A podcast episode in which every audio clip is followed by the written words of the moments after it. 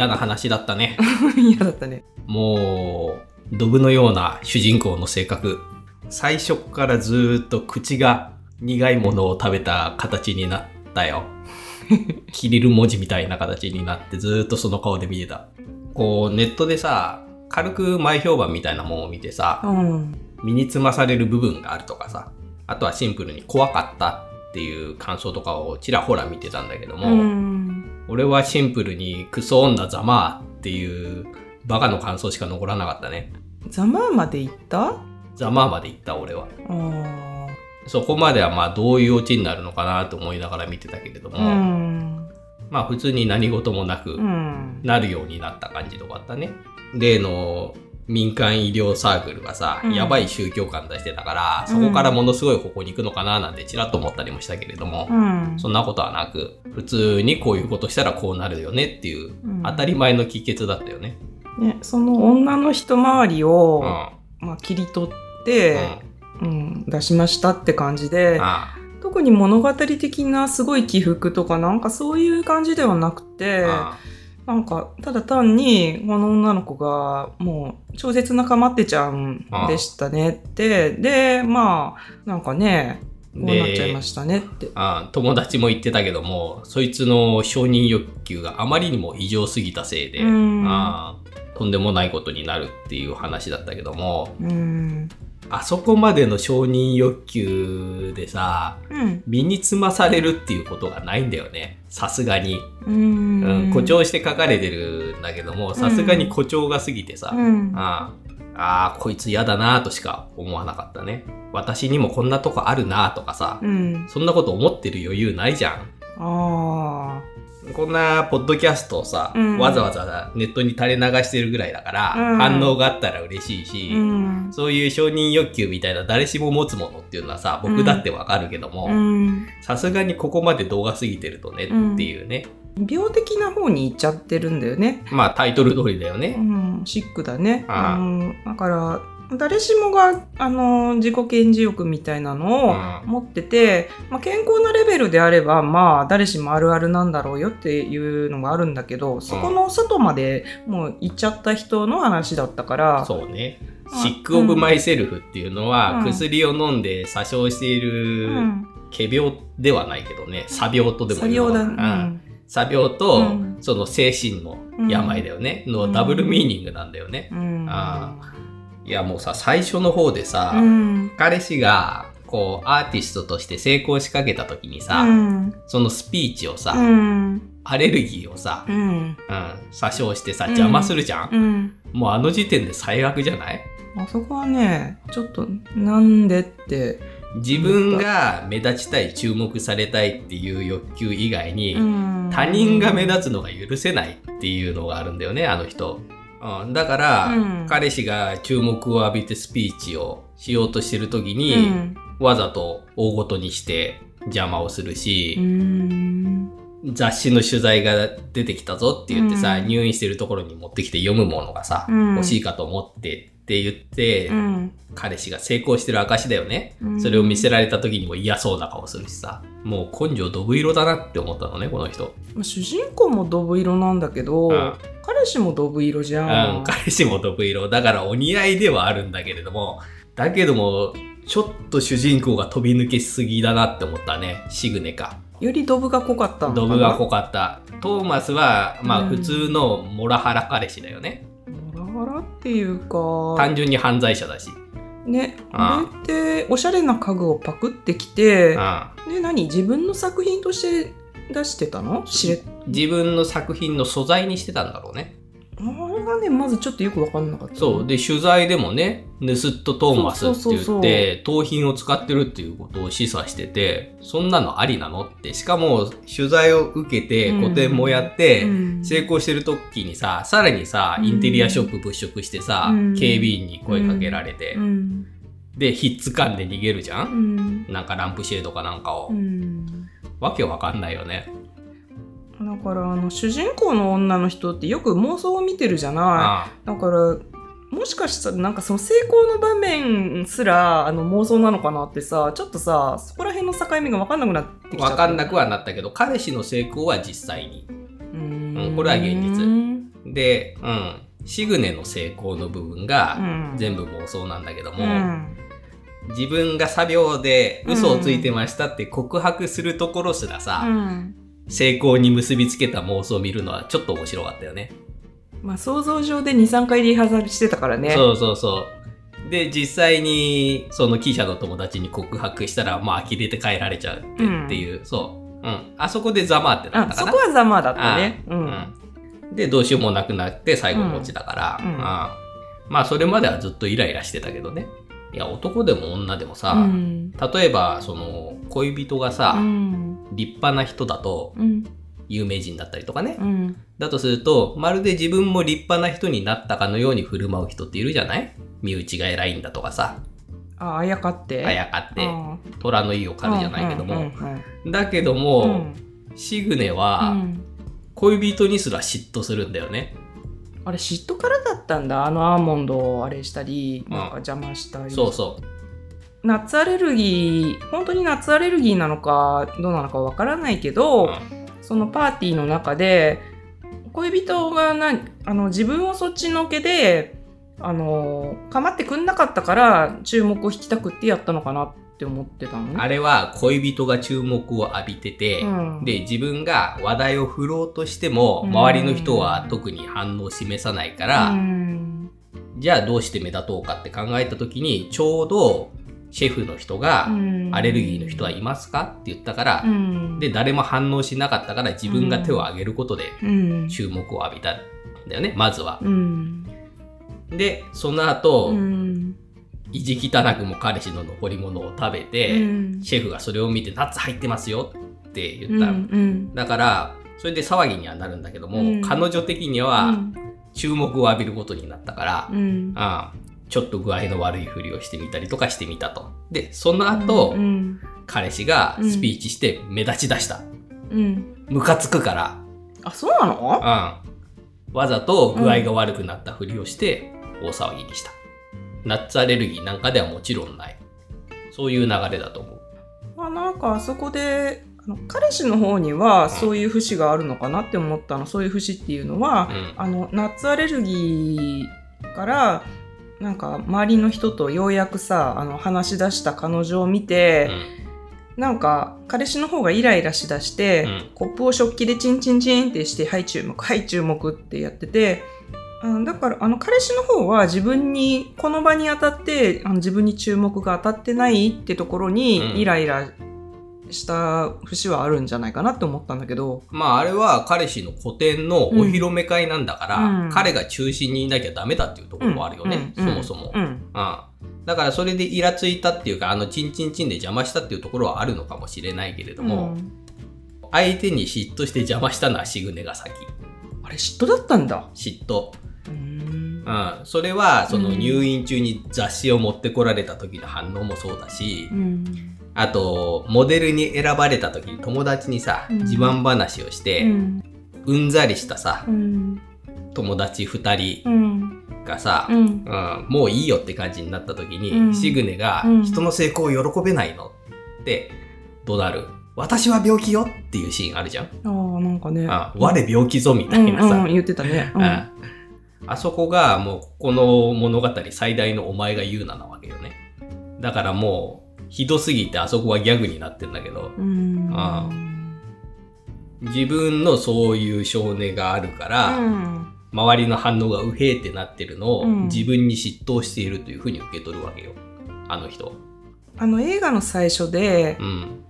犬に噛まれた人の介助をしてそしたらなんかその周りの人があのパシャパシャ自分にこう注目してくれて、うん。それは帰り地であの血濡れでうん、大丈夫とか心配されてそれが気持ちよかったから癖になっちゃったんでしょ？そこがスイッチなんだろうね、やっぱりね。そうだから人からまああのの注目の浴び方にもいろいろあるけど、うあの、まあ、関心人の関心を引くのにあの自分が怪我なり病気なりになるとそれが手っ取り早く得られて気持ちいいことに気づいちゃったんでしょ最初。おそらくそうだうね。ん。さすがに昔からあれだったら、とっくの塔にね、トーマス呆れてね、別れてるよね。友達も一人もいなくなってるはず。と思うんだけどね。で、最後に友達いなくなったって告白してたから、うん。やっぱりあそこのね、カフェの事故がスイッチだよね、最初の。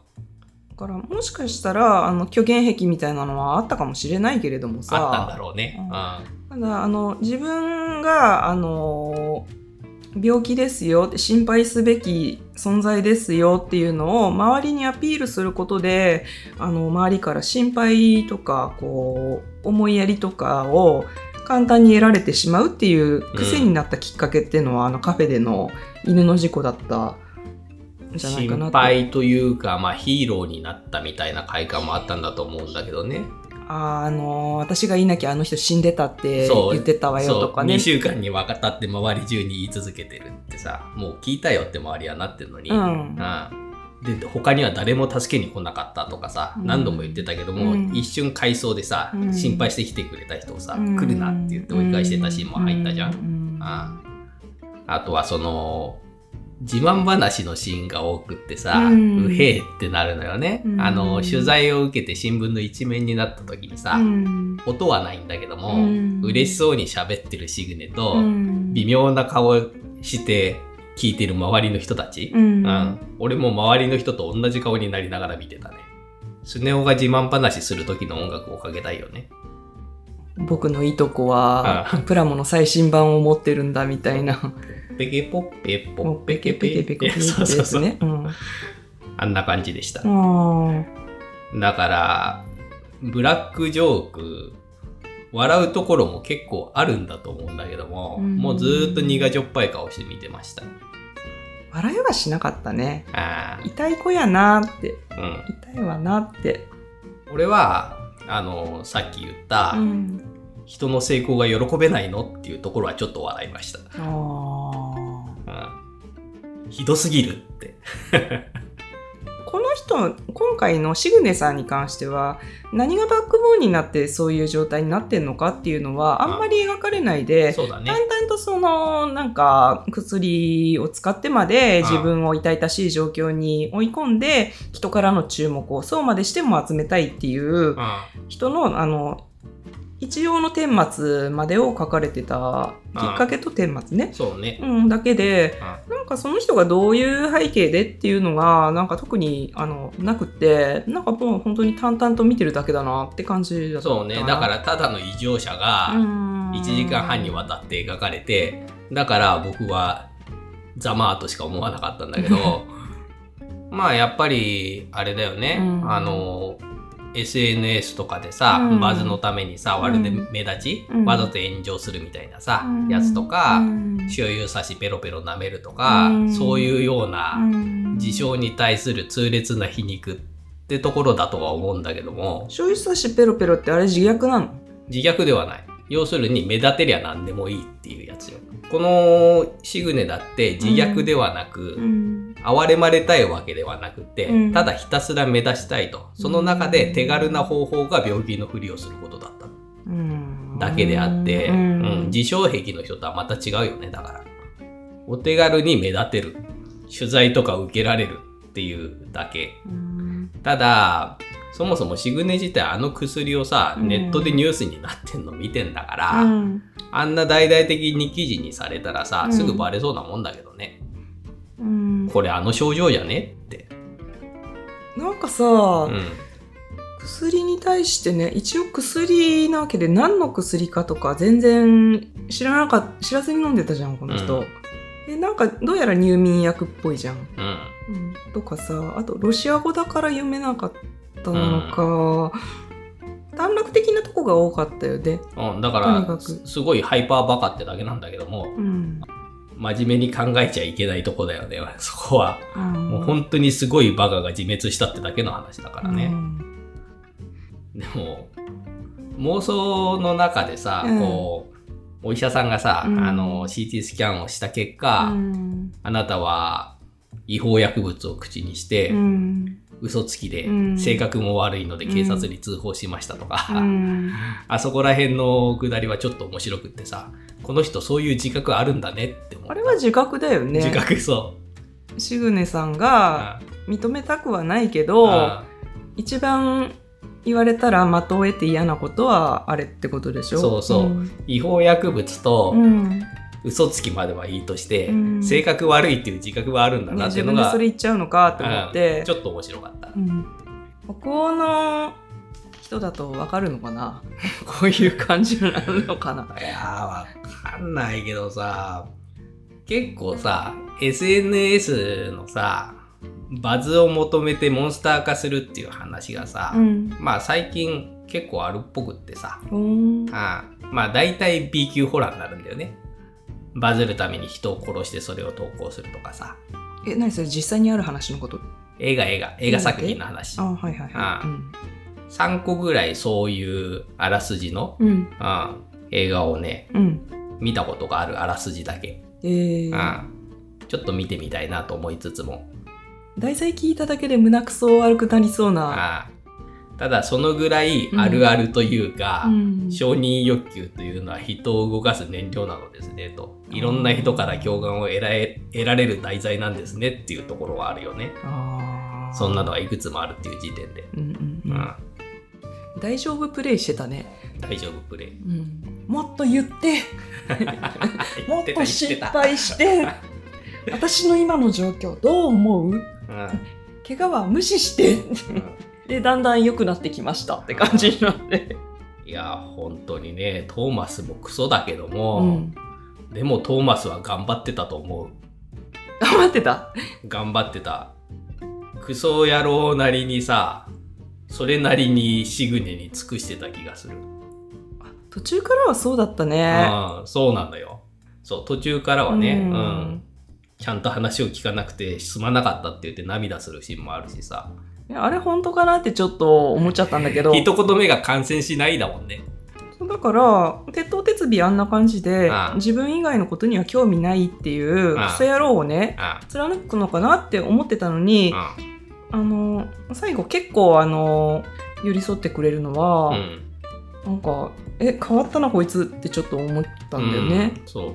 まあ結局オーロープになっちオゃいましたけど。ロップになっちゃったよね。ああのーモデルやってる時にさ、頭からぴょーって血が出るの ちょっと面白かった。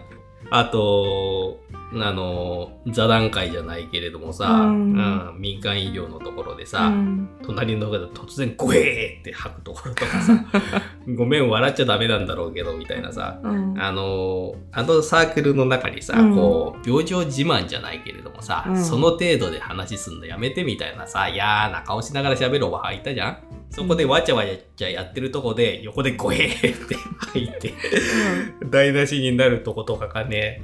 うん。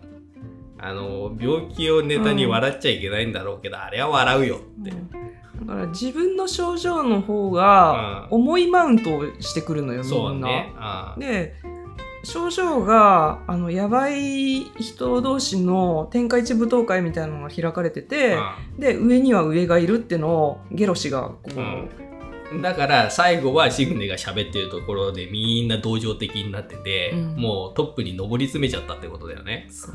どやーって私こんなに悪いのよみたいな。どうなんだろうね。最後にぐねぐね床に転がってみんなでヨガみたいなことをしながら私は行きたいとか言ってて私は行きたいって言いながらふひひって笑っちゃって涙を流すってあれはどういう感情なんでしょうね。行きたいってことの裏返しになるのかなって自己承認欲求が。そんな立派なもんなの？いや結局なんかこういろいろなんかや自分でも分かんないままなんかこうとにかく目立ったら気持ちいいから目立ちたいってやってたけどうん。最終的になんかあ行きたいっていううんことだったのかなってそれに気づいたのかなってようやくそこうなっちゃってあんななんだっけヤンデルマウントのあ 大会の中でリハビリで体動かしながら行きたい行きたいって言っててあ今気づいたけど私行きたいんやわってなったのかなって思ったんだけど。なるほど。何らかの悟りを得たの？あのシグネさんが。シグネさんが。悟りっていうかなんでそんなあの人からの注目を浴びたりとか、あのなんでこんな行動しちゃったのかってだって自分でも問題点は口に言えるぐらいには分かってるぐらいにさおかしな行動だって分かってるわけじゃない？ある程度は。生きることの欲求と注目の欲求はどうやっても僕の中では結びつかないんだけど。少なくとも快楽とかあ本能的なあれで無視されるよりはあの注目をさされてた方があのまあ安心っていうか生きられる可能性が高まる感じの人だったんだったらまあ頭の中の回路が変な具合にリンクしちゃってるのか。天使のさえずりか。あ岸優介のあれだよねうんあれをね思い出すたびにね栄転神経のあのあれの刺繍のねあステッチがね頭の中にイメージでね思い浮かんでおぞぞってなるんだけどね まあそれはう ん置いといて。うんあとあのファッションブランドね。インクルーシブななんだとかさ、うん。言っててうんこう、障害者の人とかを積極的に雇うみたいなことをやってたけども、うん。目の見えない人にね、うん。水出させたりとかさ、ああ置き場所決めてくださいって言われたら、いい意見で考えとくわみたいなさ、うん。ああれも大変にヘドが出るシーンでしたね。うん。なんか障害をネタに金儲けしようとしか考えてない人だったよね。ただね、そうだね。うん、だからあの目が見えない人だったら目が見えなくてもできるお仕事をなんかしてもらうとかそういう風にすればいいのに、うんあの全然その気を配ってない感じがすごかったじゃん。しかもあのあんたの健康状態がどうなろうが、あの私に一切は責任はないっていう念書を書かせるとかさ。そうそう。だから自分はこういう風にしてますよっていうスタイルを取るためだけにうん。障害者を雇ってる人で、うん。うん実際にそういう実態が世の中にあるんですよっていうことを書いてるんだと思うんだけども、うん。大変胸くそだった。で、あとはその、病気の人を心配するシーンでもさ、うん。あのーシグネが頭から血吹いてさ、うん。倒れた時に、うん。それを見てさ、気分が悪くなったメガネのスタッフの人、ね。うんには人がすぐ駆け寄るのに、シグネにはなんだかわかんないから触りたくないって言ってさ、うん。誰も近寄らないし、うん。俺の責任じゃないぞ、うん。私は関係ないってみんな言うところもさ、うんうん。なんというか、うん。作病だからざまあなんだけども、うんちゃんとした人間関係を築いてないからあんな目に遭うのかなっていうふうには思った。だから契約関係がまず最初にしっかりしてないじゃん。謎の奇病を発してる人を雇った、雇ったあげく、誰それがこの子を取るって言ったから、あの、私は OK したんであってね、みたいな感じで、とことん責任逃れをするあの女のあ人、わけわかんないなって思ったし、あなんなんかね、そう。即座に責任のなすりつけ合いになるところの醜さもね、素晴らしかったね。素晴らしかった？ああ素晴らしく最悪だった。まああれみんな最悪ってことでいいのかそうなそう、もう鉄頭鉄尾最悪な気分にさせるためだけの映画だったよね。あーだからね最悪なところを取るにしても、うんなんかこう筋筋金の通った最悪って感じじゃなくてあ。いろいろ散ってんなって思っちゃったのよ。ああうん、なんかね。普通に出来事を取ったっていう感じではあるね。まあ、これは嫌な気分にさせるために撮ってて、しっかり嫌な気分になってるから、うん、ちゃんとできてる映画です。あとあのそこら辺につないである犬をさいじくり倒してさでおっさん飼い主のおっさんがめちゃくちゃ言ってくれるじゃん。そう。そうめっ。ちゃグッジョブってこのクソ女がってかわいそうだぞ自分がこんなことされたら嫌だろっつって。そうそう。で、さらにうん良かったのが、他にすることないのかって言ってた。あれが最高でした。だからちょっとおっちゃん口悪いけど、うん。もうあの時のおっちゃんが言ってくれてるとこがもう本当その通りって思ってあそこは一番気持ちが良かった言ってくれて。犬が我慢しきれないでうん。噛んじゃったりして、人を噛んだ犬としてさ、処分されちゃったりとか、そんな展開にならなくて本当良かったよね。あの、最初のね、犬の事故の血みどろのカットとかはさ、あの、見たことがあったので、誰かが死ぬような話になるのかなって思ってたんだけど、うんそうではなかったね。逆に変にあんな状態で生き延びちゃって、うん、私は生きたいになってるんだけれども、うん、残りの人生は辛そうだなと。うん、いうまあ、とにかく、この映画でこう自分を顧みるとか、うん、そういうようなものは受け取れずに、うん、ああ、ざまあで終わりでした。君はざまあじゃなかったんだよね。うーん。若い時にはあったと思うわ。あのレベル？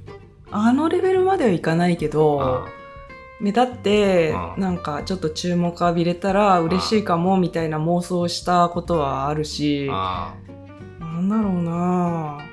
俺はどっちかっつうと石の下の虫なので、そういうところはないかな。ツイッターとかでいいねをもらえて不ヒってなるぐらいいいねもらえたら嬉しいよね嬉しいね。うん。